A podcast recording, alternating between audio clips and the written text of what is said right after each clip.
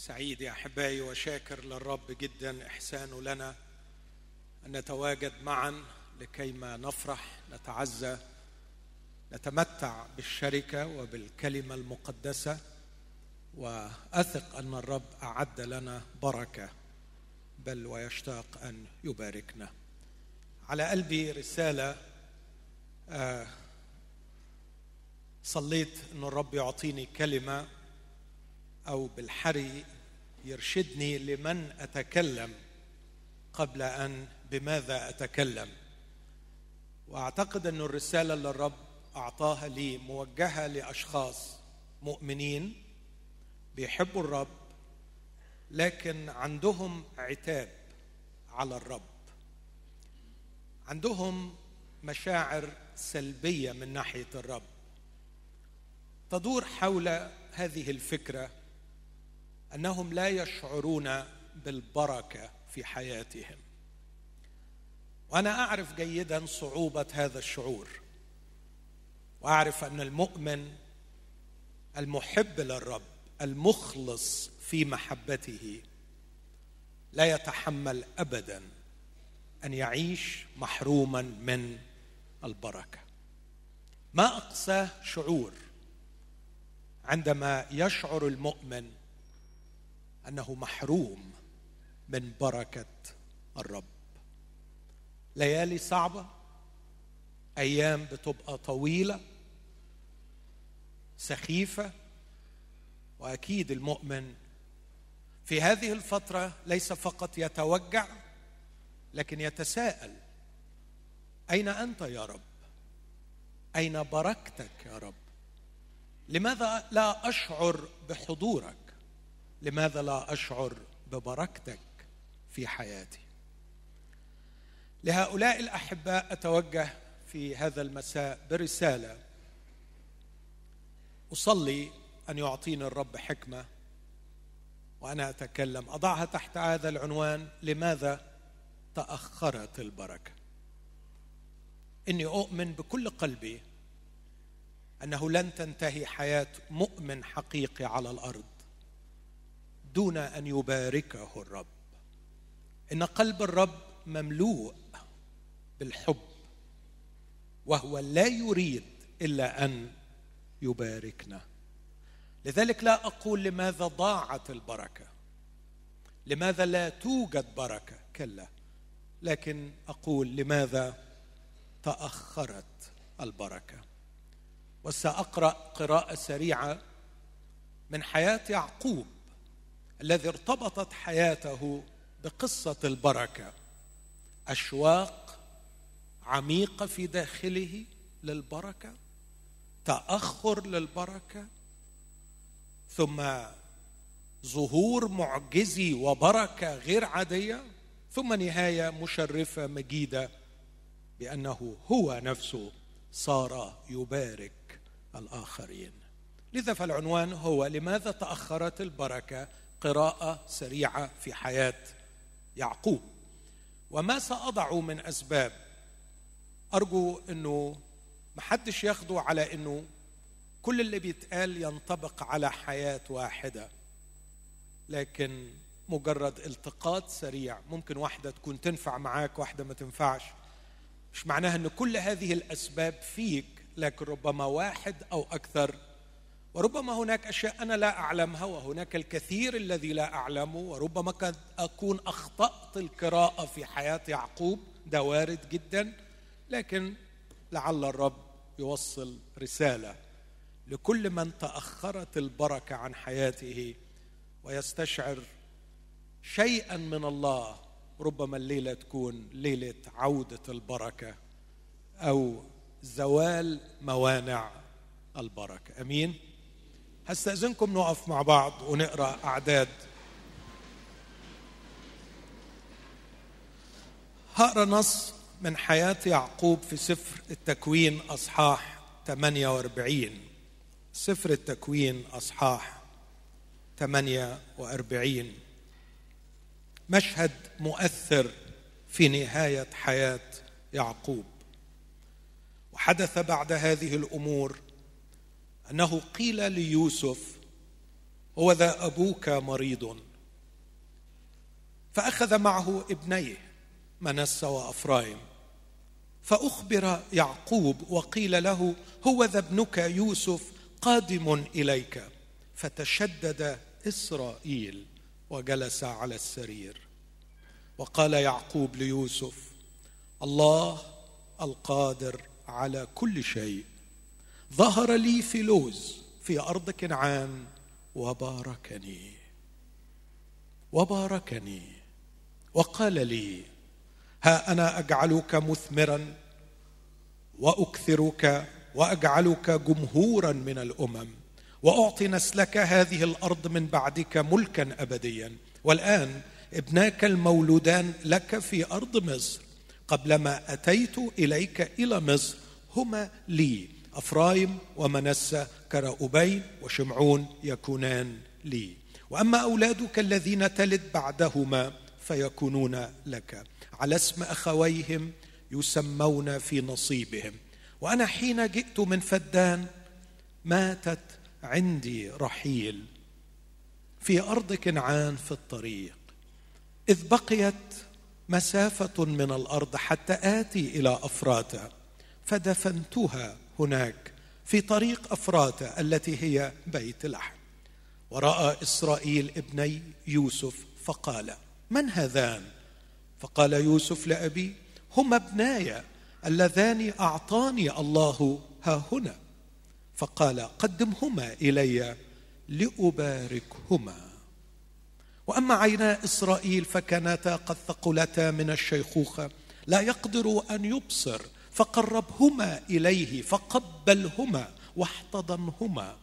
وقال إسرائيل ليوسف لم أكن أظن أني أرى وجهك وهو ذا الله قد أراني نسلك أيضا. ثم أخرجهما يوسف من بين ركبتيه وسجد أمام وجهه إلى الأرض. ثم بدأ يعقوب ينطق بالبركة عدد 15 وبارك يوسف وقال الله الذي صار أمامه ابواي إبراهيم وإسحاق. الله الذي رعاني منذ وجودي إلى هذا اليوم. الملاك الذي خلصني من كل شر يبارك الغلامين. وليدعى عليهما اسمي واسم أبوي إبراهيم وإسحاق وليكثر كثيرا في الأرض. ثم من إنجيل لوقا الأصحاح الرابع والعشرين آخر أصحاح في إنجيل لوقا وفي بيت تلميذي عمواس عندما زارهما الرب بعد القيامة. قصة جميلة ومؤثرة لكن أقرأ فقط ابتداء من عدد 29 لوقا 24 29 فألزماه قائلين امكث معنا لأنه نحو المساء وقد مال النهار. فدخل ليمكث معهما. فلما اتكأ معهما أخذ خبزا وبارك وكسر وناولهما فانفتحت أعينهما وعرفاه ثم اختفى عنهما. هذه هي كلمة الرب. دعونا ونحن وقوف نقدم الشكر للرب من أجل هذه الكلمة التي أنعم بها علينا. ثم نطلب منه أن يفتح أذهاننا وقلوبنا ويسكنها بغنى في أعماقنا. أبي المحب آتي إليك مع إخوتي وكل جوع لكلامك. أقول مع عبدك. أقول لك بالنيابة عن نفسي وعن إخوتي. وجد كلامك فأكلته. اطعمنا يا أبانا. نحن جياع. جياع لخبز. إشبعنا. أعطنا كلمة من عندك. شعبك يحتاج إلى استنارة. افتح عقولنا وأذهاننا وقلوبنا. أنر علينا فبنورك نرى نورا. انظر إلينا وارحمنا ولا تسمح أن تكون كلمتك عزيزة في أيامنا. في اسم المسيح مخلصنا. اسمع واستجب. آمين.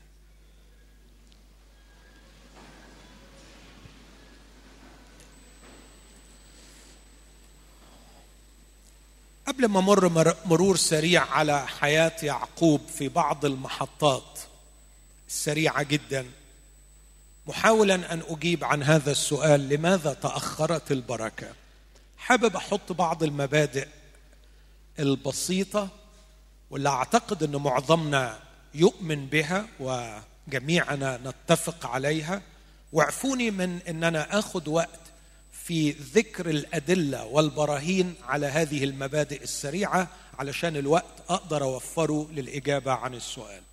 المبدأ الأول أعتقد أن الذي لم يشفق على ابنه بل بذله لأجلنا أجمعين. يقول الرسول كيف لا يهبنا أيضا معه؟ كل شيء. اذا محبة الله تضمن لكل واحد من أولاد الله.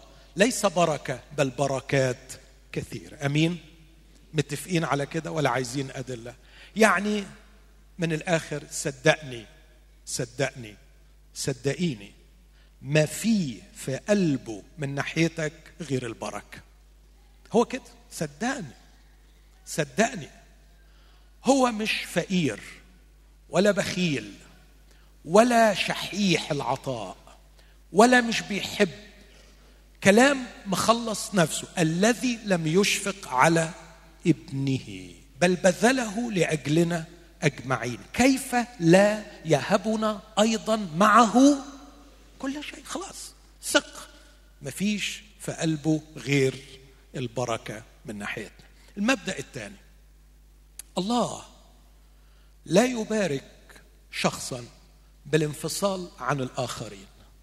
بمعنى لما هيباركك عايز يباركك علشان يخليك أنت نفسك بركة لغيرك. المبدأ ده واضح ومعروف من أول مرة أو من أوائل المرات اللي اتذكرت فيها فكرة البركة. لما ربنا بارك إبراهيم أبو المؤمنين ونحن أولاد إبراهيم هذا هكذا يعلمنا بولس في رسالة غلاطيا إبراهيم أبا لجميع الذين يؤمنون أي نموذج تعامل الله معه هو نموذج لعائلة الإيمان. قال له إبراهيم أنا هباركك صحيح عشان بحبك. بس خلي بالك حبيبي مش علشان سواد عيونك. مش علشان البركة تنطلق من قلبي وتتجه إليك وتتوقف عندك. لكن هباركك علشان أنت تكون بركه فاللي خالع دماغه من الناس واللي ما بيفكرش في الآخرين واللي مش حاسس إنه موجود في هذه الحياة من أجل بركة الآخرين يسامحني لما أقول له عمره ما هيشوف بركة. زعلش؟ الكلام ده يزعل اخ صلاح؟ ما يزعلش. مش كده؟ اقولها تاني؟ لألا تكون ما فهمتنيش. اقولها تاني. لو مش حاطط في دماغك الناس اللي حواليك إن حضرتك في الآخر تكون بركة ليهم عمرك ما هتشوف بركة. ما تزعلش. ده كلام ما يزعلش. حكاية التمركز حول الذات وإنك تكون جيب كده يعني يعني blind end يعني حاجة كده إنه البركة تمشي تمشي تمشي وتروح جاية عندك وتعمل إيه؟ ها؟ أه؟ وتقف وخلاص على كده. ده مفهوم غريب جدا على ربنا. ربنا عايزنا قنوات مفتوحة من الناحيتين. تاخد وتعمل إيه؟ ها؟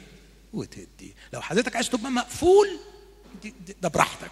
بس عمرك ما هتشوف بركة. مفيش بركة لو شلنا من دماغنا الآخر يباركك ليه؟ يباركك ليه؟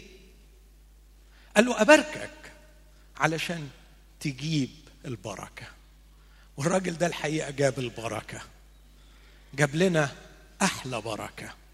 قال له في نسلك تتبارك جميع قبائل الأرض. هيجي منك يسوع يا إبراهيم. وأنا عايز أقول لكل مؤمن هيجي منك يسوع. أنت لما هتروح للناس هتروح حامل يسوع. صحيح إبراهيم جاء منه يسوع جسديا لكن إحنا مننا سيصل يسوع روحيا لكل نفس حولنا. ففينا تتبارك لأنه فينا المسيح. فإذا ما كنتش حاطط في ذهنك إن الناس من خلالك تتبارك ببركة عظيمة سامحني لما أقول لك عمرك ما هتشوف بركة. الفكر الثالث في العهد الجديد أضيفت لنا مشكلة. معرفش هي مشكلة أنا شخصيا شايفها مش مشكلة شايفها بركة. أن البركة وامتلاك البركة في العهد الجديد مرتبط بالانتصار على أجناد الشر الروحية في السماويات. الكلام ده كان ليه رمز في العهد القديم وليه نص في العهد الجديد. في العهد القديم قال له بص هبارككم واديكم أرض كنعان. وكانت كنعان صورة بديعة لبركة الله لهذا الشعب. أرض تفيض لبنا وعسل. بس خد بالك لما هتدخل كنعان كنعان مش فاضية. كنعان فيها عمالقة. كنعان فيها ناس محتلينها. الأرض بتاعتي وأنا هباركك بيها بس أنت لازم تحارب علشان تملك. كل موضع تدوسه بطون أقدامكم لكم اعطيت مش أنت قلت إنك اديتنا الأرض؟ يعني اديتنا البركة. قال آه بس البركة محتلة. وعلشان تاخدها لازم تزيح تزيح كنعاني علشان تحط رجلك. ومش هينفع تاخد فيها شبر بدون حرب. النهارده إحنا ما عندناش أرض لكن عندنا كل بركة روحية. فين؟ فين؟ دي أفسس واحد. كل برك باركنا بكل بركة روحية فين؟ في السماوات بس أفسس ستة مصارعتنا مع أجناد الشر الروحية فين؟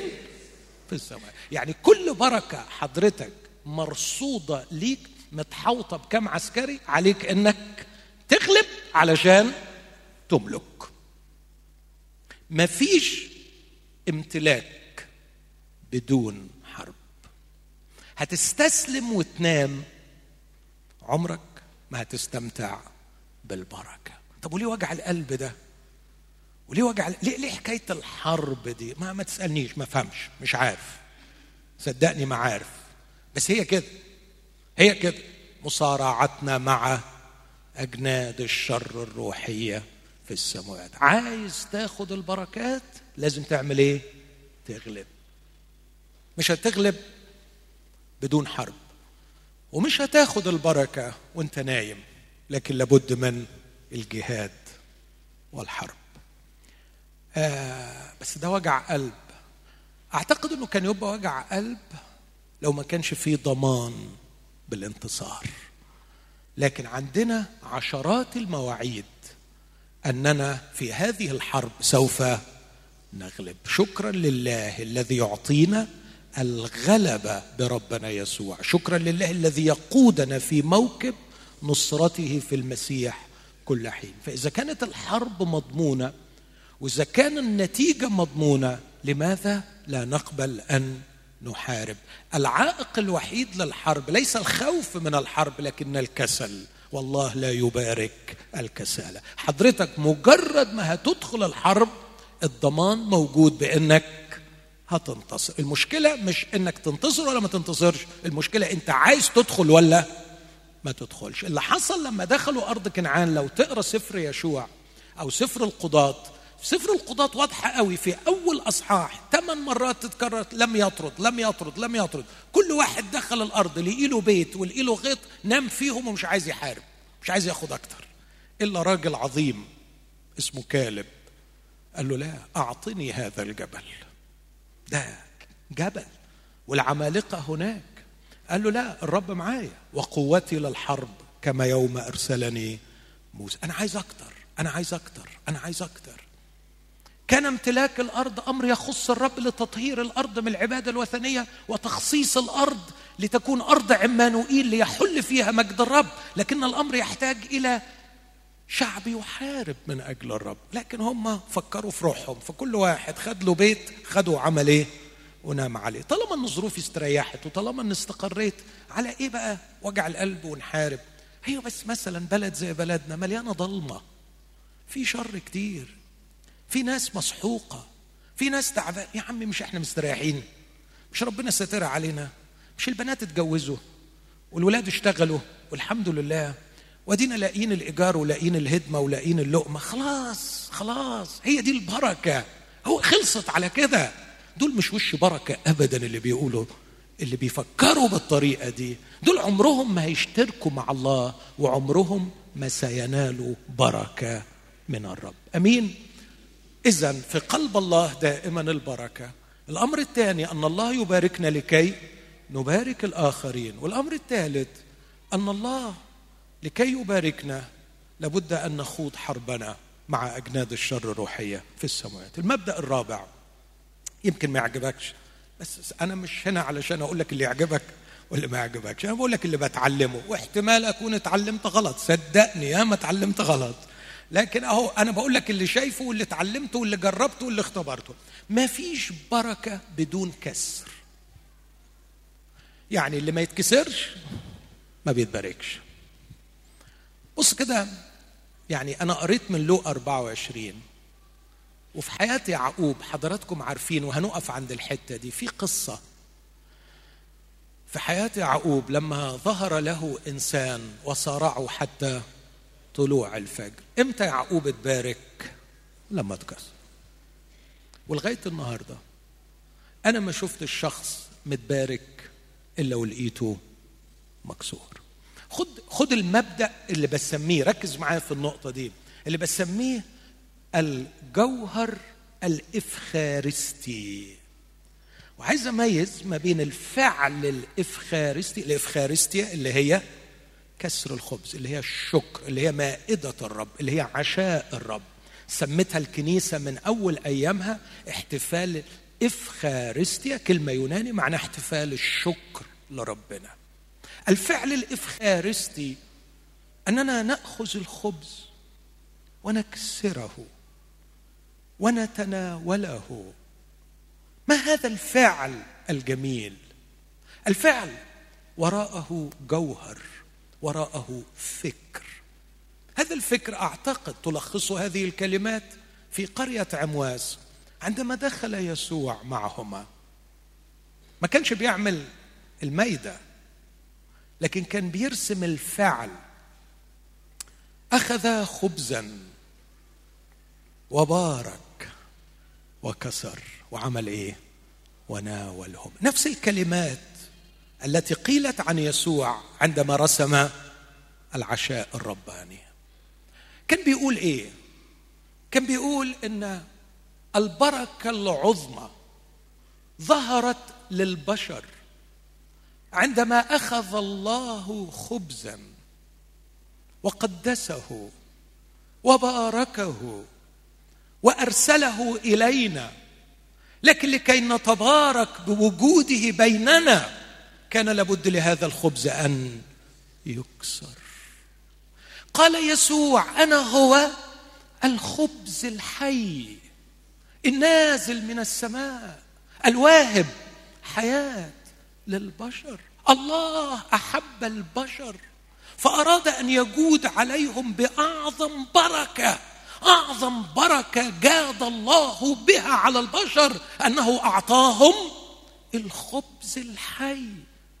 مش الخبز اللي منتين ذم يعني اللي يحفظ حياتهم. لا ده الخبز الواهب حياة. يعني اللي من غيره الناس بتعمل إيه؟ بتموت. بس علشان يسوع يبقى الخبز اللي أقدر أكله وآخد بيه البركة كان لازم يجرى له إيه؟ يتكسر. هذا الفعل العظيم هذه القصة قصة الحب الأعظم نجسدها من خلال الفعل الإفخارستي. لا لكي يكون طقسا نؤديه بل لكي تكون رسالة نعيشها. نعيشها فيستمر الفعل الإفخارستي من خلالنا. فأكون أنا أيضا خبزا يبارك ويكسر ويقدم للآخرين. هذا ما فهمته الكنيسة الأولى وعاشته. أن الله بارك الكنيسة من خلال يسوع المسيح. والله يبارك العالم من خلال الكنيسة. لكن كما أن يسوع لم يباركنا إلا بعد أن كسر. إحنا كمان محتاجين إن إحنا نكسر لكي نبارك. أنا متأكد إنه لو سألت سؤال هيبقى سؤال سخيف. لو قلت كم واحد عايز يتبارك؟ أكيد سؤال سخيف. ليه سؤال سخيف؟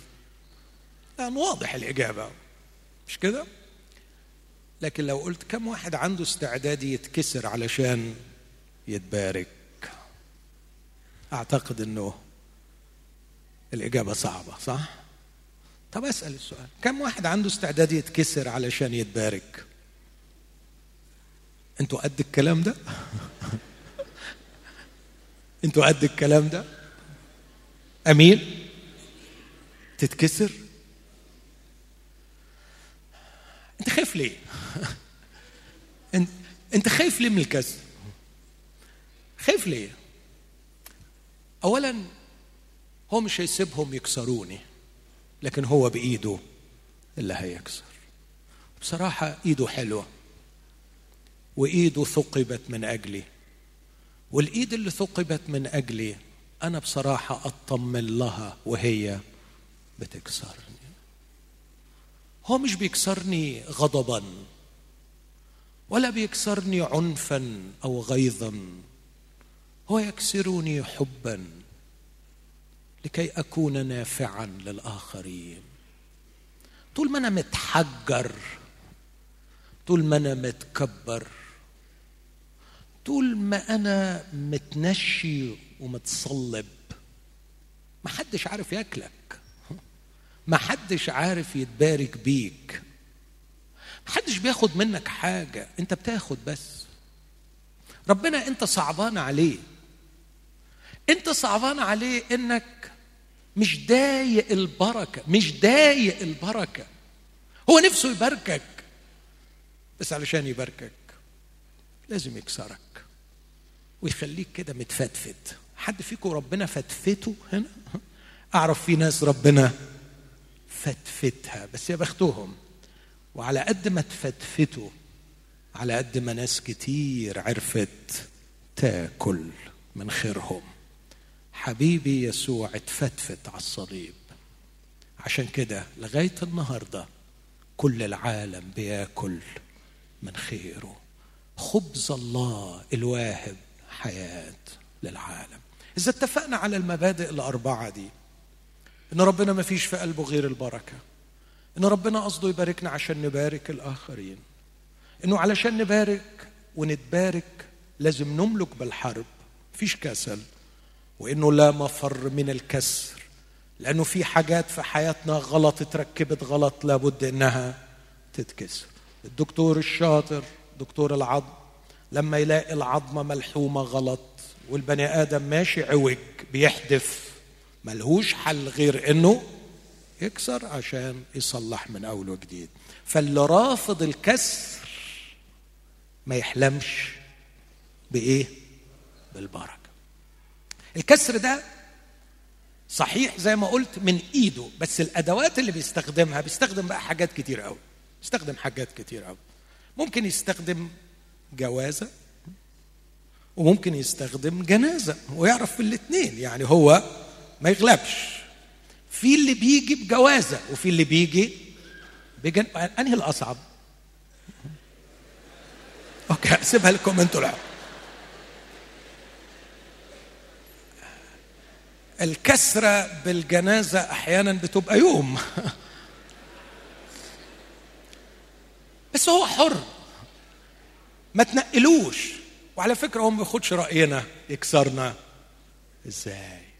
ممكن يضغط عليا بالطريقة دي أو الطريقة. المهم إن هو في الآخر بيحبني. ومش هين عليه عمري يخلص من غير ما يباركني. فبيضطر إنه هو يكسرني. وهو حكيم قوي وخبير قوي وعدى عليه زي ملايين. فهو بيفهم فينا كويس قوي طنتنا وعجنتنا خبزنا وعجننا وفهمنا من غير ما نتكلم. عارف مسلكي ومربضي ذريت وكل طرقي. عرفت ليس كلمة في لساني يا رب إلا وأنت. قد عرفت فهمت فكري.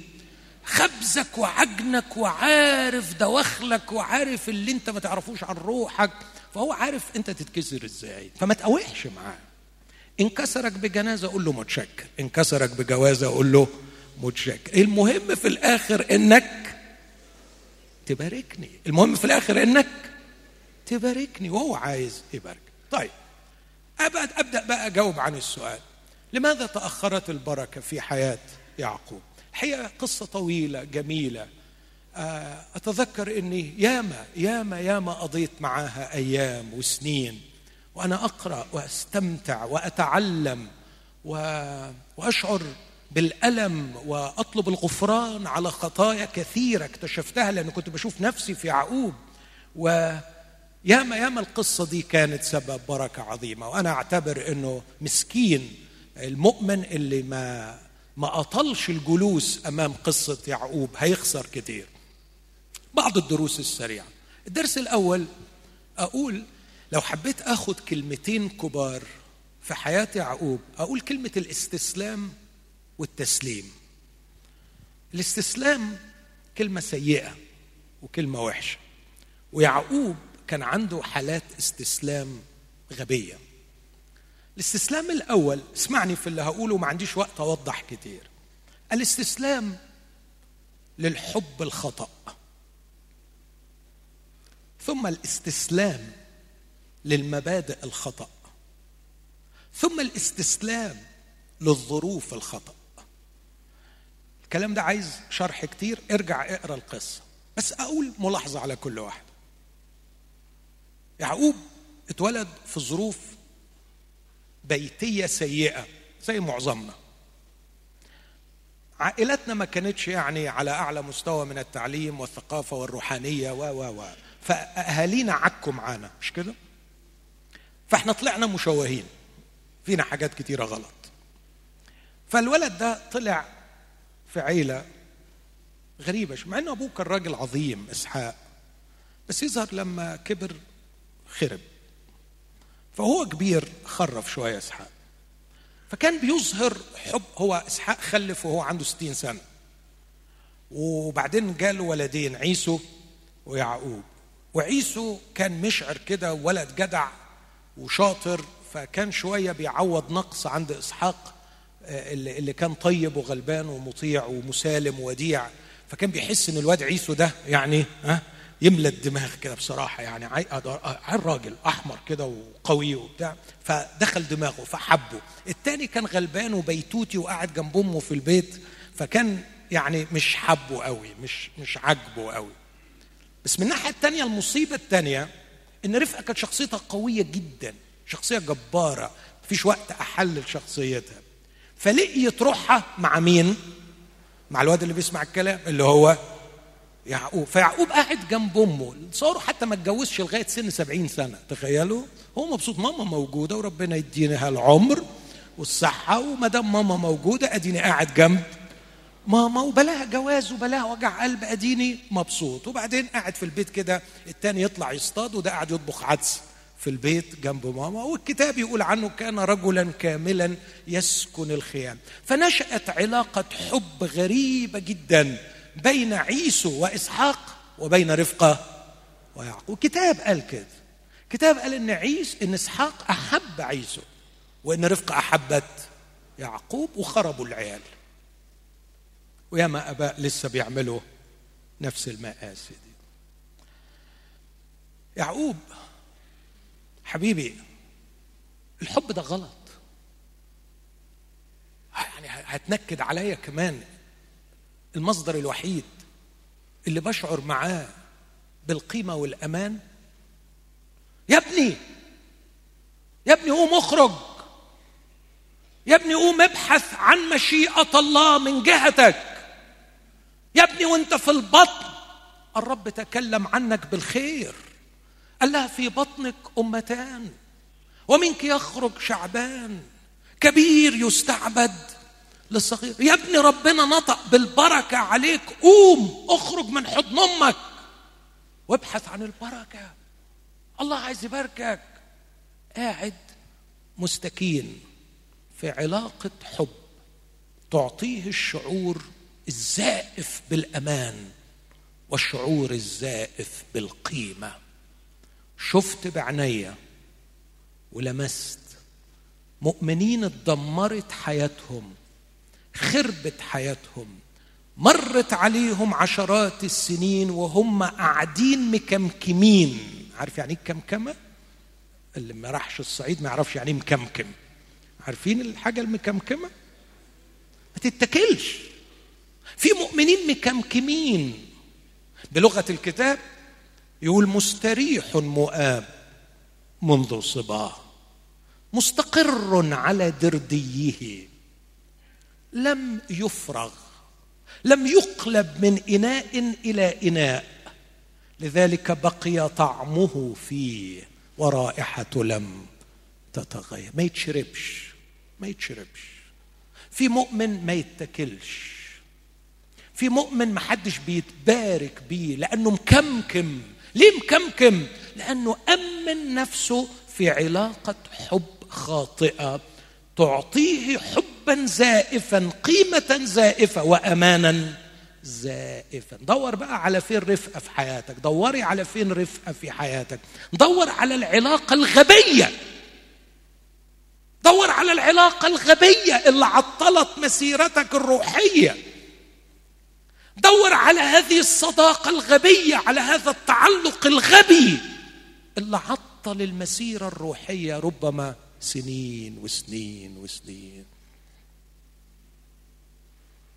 رامي روحه في حتة وخايف يطلع. لأن عصفور في اليد ولا عشر على الشجر. أديني هنا على الأقل لاقي لي واحدة تحبني. يا ابني يا أقول إيه بس؟ يا ابني يا ابني ده خير ربنا كتير. يا ابني ده سما ربنا وأرض ربنا واسعة. يا ابني ده ربنا عنده خير كتير. اطلع اطلع من العلاقة الغبية اللي خلتك تكمكم. أنا موجوع على مؤمنين. بيفوق متأخر. بعد سنين طويلة يقول لك هو ليه ربنا ما باركنيش وضاع العمر مني؟ لانك كنت زانق نفسك في مصدر للحب والأمان مصدر وهمي. يعقوب أمك مش دايمة يا حبيبي. رفقة هتموت يا حبيبي. ورفقة مش هتنفعك يا حبيبي. عارف يا يعقوب؟ رفقة قالت كلمة نبوية بس قالتها متأخر. في يوم أسود قالت له لعنتك عليا يا ابني. فاكرين الكلمة دي؟ لما عملت له الخطة علشان يغش أبوه. قال لها يعني ما أعرفش كان بيقول لها يا ماما ولا يما يما ما ينفعش. لألا أبويا يكتشف الحقيقة وبدل ما يباركني يلعني نطقت بكلمة أنا لا أعتقد إن في حد عاقل يجرؤ يقولها. بس هي كانت كلمة نبوية. لعنتك علي. صح. صح يا مدام رفقة. صح. جبتي له اللعنة. صح. صح قوي. انت لخصتي القصة. يعقوب عاش تحت لعنة. بدل ما يعيش بركة. وهي بتفسر وبتقول لعنتك علي استسلام لحب مخزي وعلاقة غبية. حب الأم شيء راقي. شيء نبيل. رب ما يحرمش حد منه. لكن له حدود. له إطار. وأي علاقة تخرج عن إطارها. أي علاقة افهمنا الله يطول عمرك. فمين الله يخليك؟ أي علاقة تخرج عن إطارها الصحيح؟ مع صديق مع صديقة مع أهل مع كنيسة. أي علاقة تخرج عن إطارها الصحيح؟ لعنة على صاحبها. لكن الاستسلام للحب الخطأ والحب ده ما أنا ما أنا مش ما عنديش وقت أقعد أسميه اسم تاني لأنه هو كتاب قال حباب بس هو الحقيقة مش حب هو رغبة في الامتلاك. هي عايز تمتلكه وهو عايز يمتلك الشعور بالأمان بيسموه حب. بس خلاص مش موضوعي دلوقتي. لكن الاستسلام للمبادئ الغلط. طب حكاية الحب الغلط دي مرات بتبقى خادعة. ما أنا مش عارف. آه حب. وخلاص أحسن من بلاش. والناس جعانة حب. بس في حاجات بقى واضحة مية في المية. ما يختلفش عليها اتنين. إنك تخدع أخوك وإنك تكذب على أبوك وإنك تزج باسم إلهك في قصة. يا يا على الرداءة. لما بيقول له يا ابني كيف ماذا أسرعت لتجد؟ كيف أسرعت لتجد يا ابني؟ أنت إزاي لقيت الصيد تصار يعقوب يرد عليه ويقول له إيه؟ إلهك يا أبي يسر لي. وياما ياما بيعكوا ويستعملوا اسم ربنا. أوه. أنا مش عارف هتروحوا من ربنا فين. مش عارف. بجد بجد أنا خايف عليكم. ربنا يستر. يا ابني بتكذب يا ابني انت بتكذب يا ابني على فكرة دي مش كذبة بيضة دي كذبة مهببة بستين نيلة. ده بيقول لك انت مين؟ بتقول له أنا عيسو. في كذب أوضح من كده. يا ابني انت بتهبب الدنيا انت بتكذب بس ما, فيش مانع نحط ربنا في القصة. حط ربنا في القصة. ربنا قال لي إن أنا بحبك. وربنا قال لي إنك هتبقي مراتي. عارفين القصة بتاعت الراجل اللي راح للقسيس؟ وقال له ربنا قال لي أتجوز البنت الحلوة دي. وقال له ما قالكش إنها مراتي؟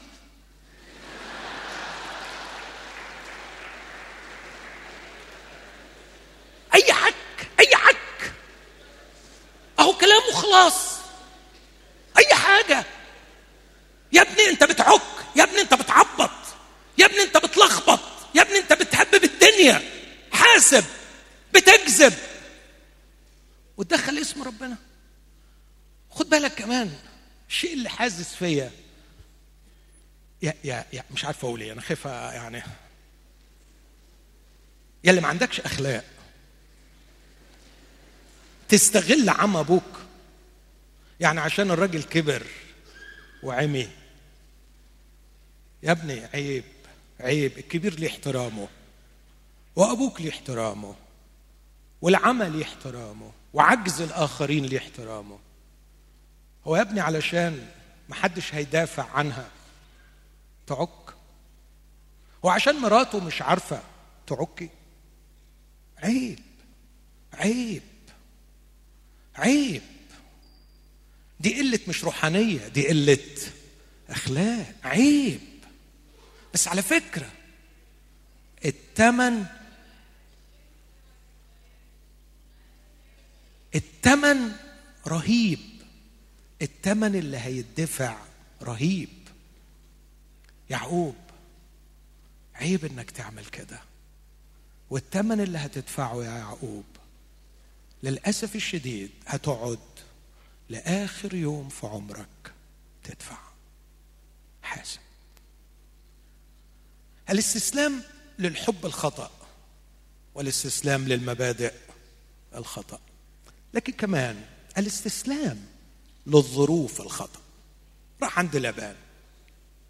ولما راح عند لبان الدنيا ماشية غلط في غلط. جوزوا ليئة بدل رحيل أو ليئة وبعد ما اتجوزها خدعوا وقعد 14 سنة يشتغل. الكتاب يوصف يعني وضعه المزري يقول عنه في سفر هوشع لأجل امرأة خدم لأجل امرأة رعى. قعد 14 سنة يشتغل سخرة علشان الموقف اللي حط نفسه فيه. وبعدين الرب ظهر له وقال له يعقوب قلت قيمتك يا حبيبي؟ اخرج عشان أباركك. اطلع بعد 14 سنة. لكن ما كانش هين عليه. إنه بعد السنين دي كلها يطلع. يا ابني لما ربنا يقول اطلع اطلع وربنا هيقدر يعوض ويبارك. اطلع. مش وضع غلط. أو بس اطلع منه كده يعني. بعد كل المرار ده اطلع على ما فيش. يا حبيبي ربنا بيقول اطلع. ما تخافش. على فكرة ربنا يغني ويفقر. ربنا عنده كتير يا ابني. ربنا يقدر يعوض. لا ما تضحكش عليا. وما طلعش كده. بس ربنا بيقول اطلع. ما طلعش. قعد ست سنين تاني. في الست سنين دول صحيح خد خير كتير. بس شاف ذل كتير. الكتاب يقول إن لبان غير أجرته في الست سنين دول عشر مرات. عشر مرات في ست سنين يعني تقريبا كان كل ست شهور يعملوا عقد وبعدين لبان يرجع في كلام. يعني شاف الذل كله. لماذا تأخرت البركة؟ استسلام. لحب غلط. عيشة على مبادئ غلط. ثم أخيرا استسلام لظروف غلط. لكن لأنه ابن ومحبوب.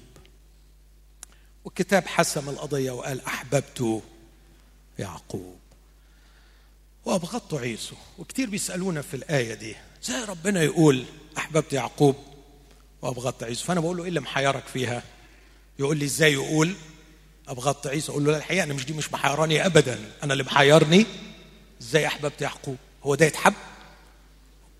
هو دي أخلاق تتحب؟ هو ده شخص يتحب؟ أنا هي دي اللي محيراني فعلا. وهو ده على فكرة قصد الكتاب. أحببته. أحببته ليه؟ أحببته فضلا. أحببته بدون سبب. ربنا بيحبه. فظهر له قال له اطلع بقى كفاية كفاية. والحقيقة كان في الوقت ده ربنا أكرمه بولد جميل يوسف.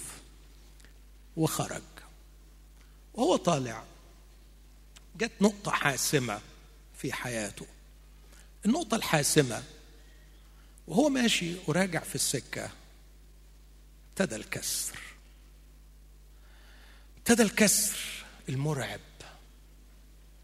ابتدى يشعر بالخوف. لبان لا يحفظ عهدا أو كلمة. لبان سابه لكن مش هيسكت فجاي وراه.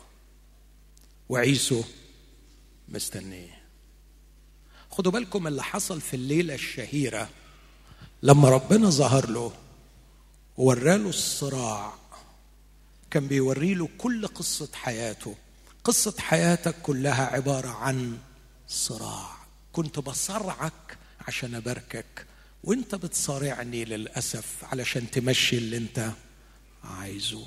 وكان ده اللي خلاني في النهاية مضطر يا ابني إني أعمل إيه؟ أكسرك. بص الكسرة جت إزاي. اولا يا دوب طلع وما تهناش. أقصى شيء كان ممكن يحصل له رحيل ماتت آه التعبير اللي استعمله الرحيل ماتت عندي. حاجة جوايا ماتت. مش رحيل بس اللي ماتت لكن واضح إن أنا من جوه مت. في حاجة حصلت. ماتت رحيل. قبر رحيل مهم. في يوم من الأيام ربنا خلى شاول اللي غلط نفس غلطات يعقوب. قال له تروح تقف عند قبر رحيل عشان ما تغلطش نفس الغلطة. رحيل ماتت. دي كانت ضربة قاضية. لكن يا ريت رسيت على كده. لبان جاي وعيسو مستنيه. بس هنا شوف اللمحة الإلهية اللي توري لك حنان الرب. وهو ماض تكوين 32 جاء إلى مكان هو سمى المكان محنايم. الألف يه ميم في العبري تستعمل للمثنى. اليه ميم تستعمل للجمع. يعني لما نقول إلوهيم سرافيم كروبيم دي لغة الجمع. لكن لما نقول محنايم يعني مثنى. وكلمة محنايم يعني معسكرين أو جيشين. يقول يعقوب جاء ولاقته ملائكة الله فدعا اسم ذلك المكان محنايم لاقته ملائكة الله. غالبا ربنا بعت له جيشين من الملائكة. وأنا أؤمن كل الإيمان إن ربنا فعلا قصد يبعت له جيشين علشان يطمن قلبه المسكين ويقول له على فكرة أنت ليك عدوين. أنت خايف من لبان؟ وخايف من عيسو. وأنا بعت لك جيشين. جيش علشان لبان وجيش علشان عيسو. ممكن تثق فيا. ممكن تطمن لي. ممكن يا ابني تتكل عليا وتبطل خططك الغبية. ممكن يا ابني خلاص بقى تسلم ليا وتسيبني أمشي حياتك زي ما أنا عايز. لما أقول لك اطلع تطلع. لما أقول لك بلاش دي تقول حاضر. لما أقول لك بلاش المبدأ ده تقول حاضر. لما أقول لك بلاش الخطية تقول حاضر. ممكن. ممكن يا ابني. نفسي أباركك. نفسي أباركك. أنا ما فيش في قلبي من ناحيتك غير البركة. وصارعه إنسان حتى طلوع الفجر. وهو في صراعه. كلمة صارعه مين اللي كان بيصارع الثاني دايما بحب أقول الكلام ده. لم يكن يعقوب. يصارع الرب لكي يأخذ بركة من الرب. لكن كان الرب يصارع يعقوب لكي يأخذ منه قوته لكي يتعلم يعقوب الاتكال على الرب. لأن النص مش بيقول وصارع يعقوب الإنسان لكن يقول وصارعه إنسان حتى طلوع الفجر. فمين اللي كان بيصارع مين؟ مش يعقوب بيصارع ربنا لكن ربنا اللي كان بيصارع يعقوب لدرجة إنه في الآخر قال له اطلقني اطلقني لأنه قد طلع الفجر. يعقوب قال له لن أطلقك إن لم تباركني. التسليم الرائع. النقطة المركزية في تحول حياة اللعنة لحياة البركة. عندما وصل إلى التسليم للرب. أسلم له. الرب لمس حق فخذه. انخلع حق فخذ يعقوب. باركه الرب. وكانت علامة البركة أنه غير اسمه. بدل يعقوب خلاه إسرائيل. لما بنقول إسماعيل معناها الله يسمع. كلمة إسرى فعل عبري. معناها يحكم أو يجري أو يدير. فلما ربنا يسميه إسرائيل يعني معناها أنه من النهاردة الله هو الذي سيدير. هي دي خلاصة القصة.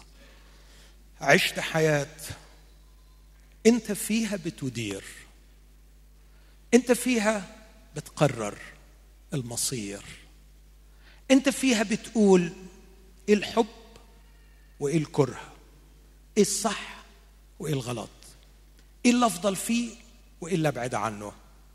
كان لازم يوصل لنقطة إلى استسلام أو بقى مش استسلام لكن تسليم كامل للرب ويقول له أنت اللي تدير. وصل للآية الجميلة سلم للرب طريقك واتكل عليه وهو يجري. وبعدما استلم الرب الإدارة اسمعني في الكلام اللي جاي. كلام مهم شوي. كان عدى على يعقوب في القصة المؤلمة دي عشرين سنة عند لبان. وقبليها سبعين سنة فيها خداع وغش ومبادئ غلط. لازم يكون في حصاد. بس عندي خبر حلو. ما أجمل إلهنا وهو يفرد جناحيه على الشخص الذي يحصد. حتى وهو يحصد كان يحصد تحت عناية الله لأنه سلم للرب طريقه وابتدأ يتكل عليه. فكان الرب محاوط عليه. بص كده مثلا لفت الأيام وجول ولاده وجايبين له قميص ابنه. ما اعتقدش ابدا إن دي صدفة. ده في يوم من الأيام من حوالي 30 سنة من حوالي أو أكثر شوية خدعت أباك بشعر جدي. بعد 30 سنة أولاده يخدعوه. بدم جدي. رفقة ذبحت الجدي. وادته الشعر عشان يخدع أبوه. ولاده ذبحوا الجدي. وغمسوا القميص في الدم علشان يخدعوه. لأن الله لا يشمخ عليه. الذي يزرعه الإنسان إياه يحصد أيضا. بس الخبر المطمئن إنه كان وقت الحصاد كان اوريدي رجع للرب وكان الرب هو الذي يدير. وأنا إيماني إنه عندما يدير الرب حياتي حتى ولو كنت أحصد ثمن أخطائي سيخرج للرب من الشر خيرا وسيحول الحصاد إلى بركة. مش القصة أنا بحصد ولا ما بحصدش. مش القصة أنا مستريح ولا متألم. القصة مين اللي بيدير الحياة؟ ممكن الحياة تكون بدون حصاد مؤلم. ممكن الحياة تكون في أفضل ظروف لكن أنت الذي تدير ستكون النتائج مرة جدا. لكن عندما يدير الرب الحياة حتى ولو كانت في ظرف صعب أو في حصاد مر سيخرج الرب من الشر خيرا ومن المرارة يحولها إلى السلامة. هذا ما قاله حزقية هو ذا للسلامة. قد تحولت لي المرارة وأنت تعلقت بنفسي من وهدة الهلاك. يستطيع الرب أن يصنع عظائم في حياة رجاله. ليس بآلام غير مفهومة لكن أحيانا من حصاد لأخطاء معروفة. أنتقل بسرعة. تقدم يعقوب في حياته الروحية. وأوصل لنقطة أسميها النجاح العظيم. بص الامتحان ده اللي يوري لك كيف وصل يعقوب لحياة التسليم في أروع صورها.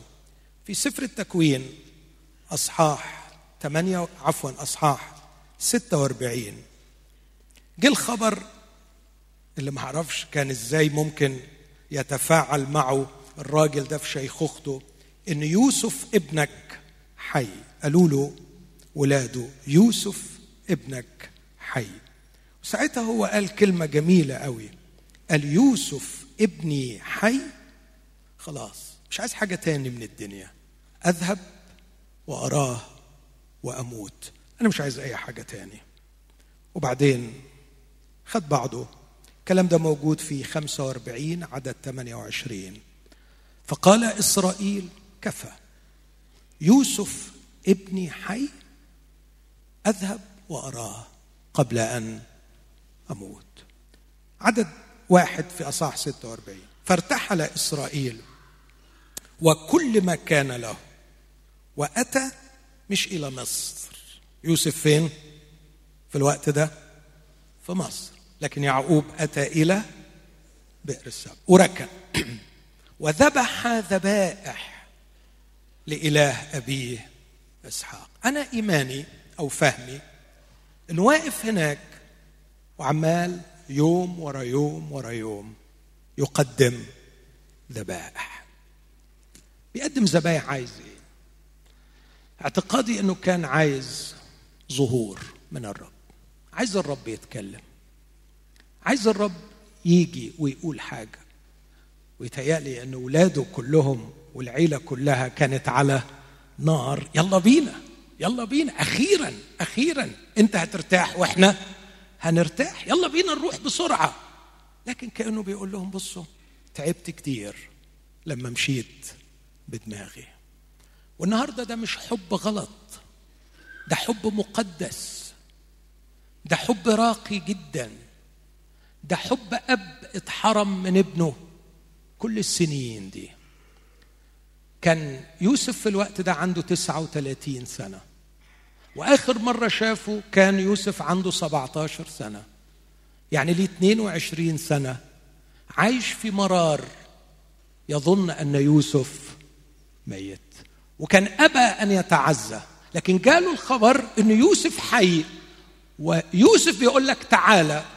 أعتقد إنه ما فيش أي مبرر يا يعقوب إنك تتأخر.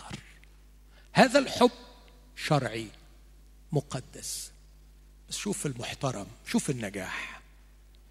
قاعد قدام ربنا في بئر سبع يذبح ذبائح كأنه يقول لاولاده يلا بابا يلا.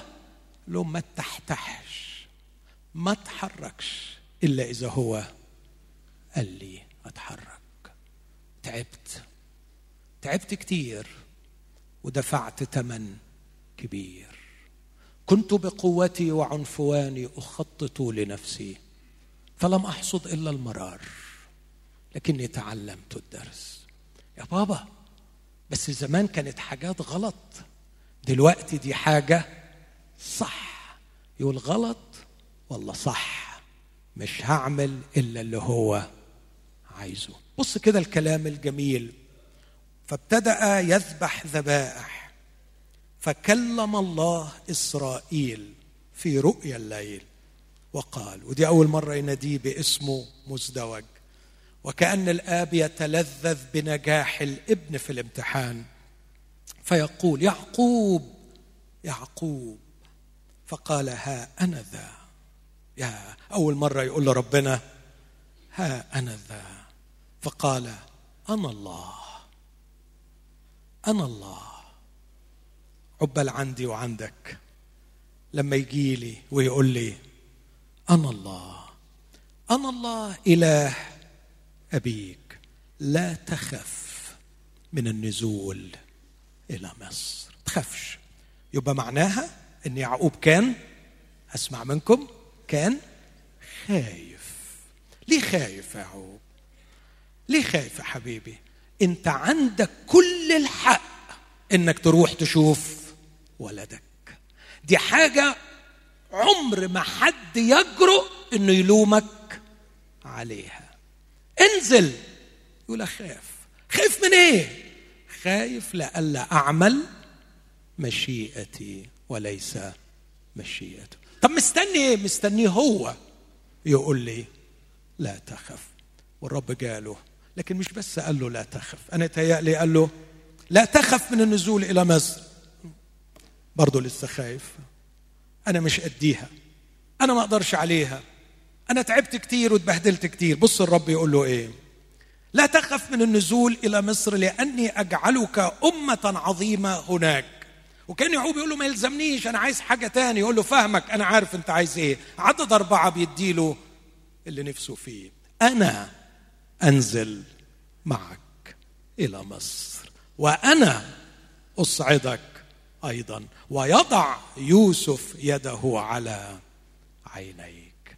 أنا أنزل معك. وأنا أيضا اصعدك وكانه بيقول له خلاص بقيت أنت عكازي. بقيت أنت عكازي. ما أعرفش أتحرك. من غيرك ومش هتحرك من غير وعد منك.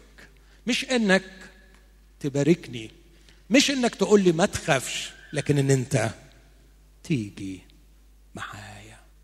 إخوتي هنا أرى رجلا باركه الرب. هنا أرى رجلا قد نضج روحيا وصل إلى القمة ونزل إلى مصر. الكلام ده في أصحاح 46 اصحاح 47 دخل عند فرعون. باركه في دخوله وفي خروجه. والكتاب علمنا أنه بدون أي مشاجرة الأصغر يبارك من الأكبر. فلما فرعون يوطي ويعقوب يبارك وصل. مش كده؟ بإيه بيبارك كتاب يقول مرتين إنه بارك فرعون. ده أصحاح 47 أصحاح 48 قرينا بارك ابني يوسف باركهما. أصحاح 49 بارك كل أولاده ولا سيما يوسف. وقال لابنه بركات أبيك فاقت على بركات ابويه هذا الذي تعطل طويلا في الحصول على البركة انتهت حياته بكم مخيف ليس فقط من البركات التي حصلها لكن صار هو يبارك الآخرين. أختم كلامي أحبائي وأقول لقد بدأ إبراهيم بداية عظيمة للغاية لكن الحقيقة كتاب يسجل في النهاية بعض الأخطاء. ما ننساش إنه قال عن سارة في النهاية إنها أخته. إسحاق. بدأ بداية عظيمة في تكوين 22 لكن الحقيقة في النهاية شاخ وطلب أن يبارك عيسو لأن في فمه صيدا ويوسف رائع في بدايته لكن في يوم من الأيام ما فهمش فكر أبوه. لما حط أفرايم ومنسى ساء ذلك في عيني يوسف وحب يعكسهم. أبوه يقول له علمت يا ابني علمت. الحقيقة أسوأ واحد في بدايته كان يعقوب بس أعظم واحد في نهايته كان يعقوب. قد تتأخر البركة كثيرا لكن يستطيع الرب أن يعوض عن السنين التي أكلها الجراد. قد تتأخر البركة كثيرا لكن تأتي ومعها فيض وفير من البركات. أعود إلى المبادئ الأربعة الأولى. هل تثق أن في قلب الرب لا توجد إلا البركة من نحوك؟ أسمع. أمين.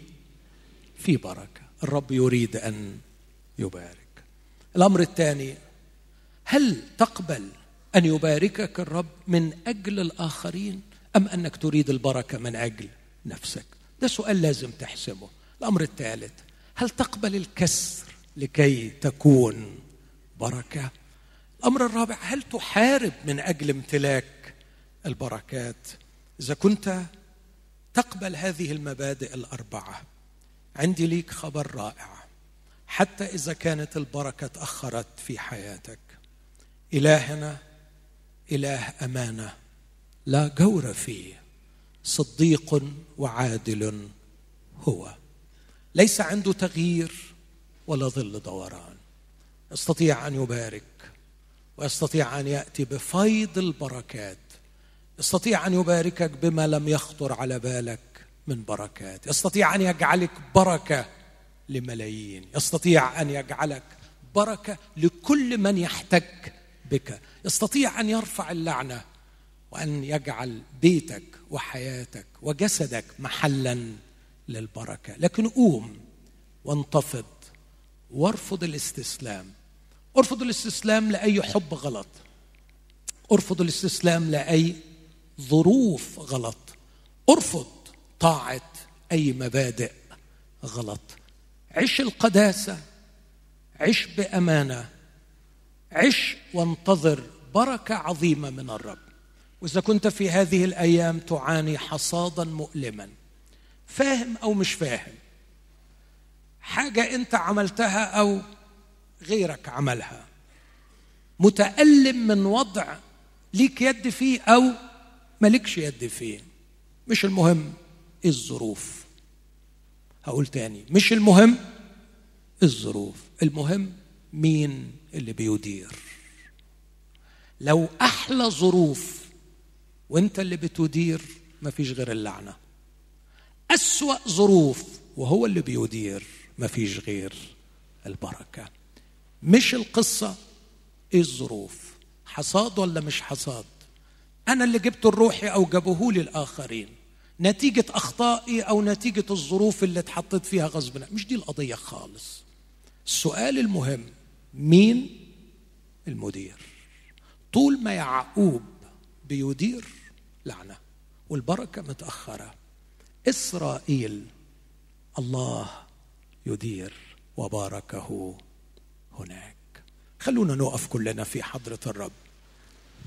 وخلي الليلة ليلة اعتراف بالخطأ. ليلة توبة عن الخطية. ليلة الرجوع عن كل فكر شرير كل حماقة. خلي الليلة دي ليلة قطع كل علاقة غبية. كل شيء لا يرضى عنه الرب. الرب يرى في النور كما يرى في الظلام. الرب يعرف كلمات الفم وأفكار القلب. اوعى تهرب من مواجهة الحقيقة. البركة متعطلة علشان في حاجة غلط. في حاجة غلط. في حب غلط في مبادئ غلط في استسلام لظروف غلط. الرب بيقول اطلع وانت مش عايز تطلع. خلي الليلة ليلة فارقة في العمر. لتكن وقفتك الآن أمام الرب. وقفة مختلفة عن كل المرات السابقه أصرخ إلى الرب إلهك. قول له تعبت من قلة البركة. والليله أنا مشتاق إنك تباركني. باركني. باركني. حط إيدك عليا وباركني. بسلمك الإدارة. ومستعد أخضع ليك. علشان أستمتع. واعيش عمري اللي باقي على الأرض ليك. ويكون عمري كل يوم كل ساعة كل ثانية بدوق فيها بركتك وبسبب فيها بركة للآخرين.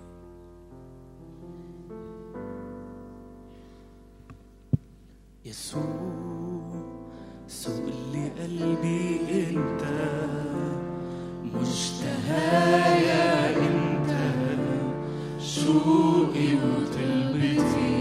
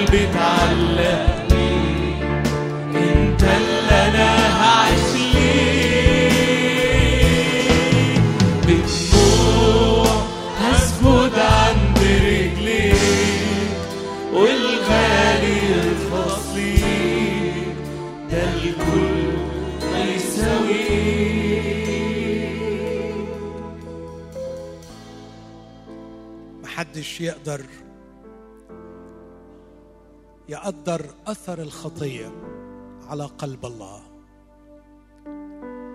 كلما كان الشخص بارا كلما كان الشر مؤلما. فما بالكم بالقدوس؟ كيف جرح قلبه من خطايانا؟ كيف كان يشعر؟ ونحن نصنع الشر قدام عينيه ولم نستحي منه. حاول تقدر قلب الرب المجروح بسبب الخطية. واحتملني لما أقول لك طول ما في خطية ما فيش بركة. لكن في خبر رائع إن الليلة ممكن الخطية ترفع. طار إلي واحد من الصرافين أخذ جمرة من على المذبح. مس بها شفتي. وقال لي قد انتزع إثمك وكفر عن خطيتك. ده الخبر اللي بنحمله من الإنجيل أن الخطية لها علاج. لها علاج في المذبح. الخبر الرائع المذبح ما زال موجود. الذبيحة ما زالت موجودة. دم يسوع المسيح ابنه يطهرنا من كل خطيه إذا كان هناك اعتراف صادق إذا كانت هناك صرخة حقيقية ويل لي إني هلكت لأني نجس في مذبح في ذبيحة في يسوع الذي أحبنا. وصنع بنفسه تطهيرا لخطايانا. قدم له الشكر وامسك فيه بإيديك وأسنانك الليلة. قل له يا حمل الله المذبوح عني. يا من سال دمك لكي تطهرني. سمعني مش بس في وداني. سمعاني في قلبي. انتزع إثمك. وكفر عن خطيتك ومن النهارده بسلم لك حياتي علشان يبقى إسرائيل يهوى يدير. مش أنا اللي سأدير الظروف أنت ستدير. وأنا عارفك لما تدير أسوأ ظروف تقدر تطلع منها أعظم خير. أمين؟ مهما كانت الظروف المدير الناجح يستلم الشركة الخربانة في ظرف سنة يخليها كسبانة. وانت اعتبر نفسك شركة خربانة لكن سلمها لمدير عظيم. الرب يدير إسرائيل. واتفرج على البركة اللي جاية. اعترف للرب وسلم لي الإدارة وانتظر بركته في هذا المساء. برجع عن كل إله عبدته معاه.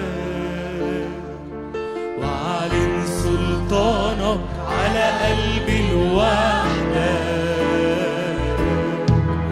روحك يشفي ارتدادي قدسني. ويعود يصنعني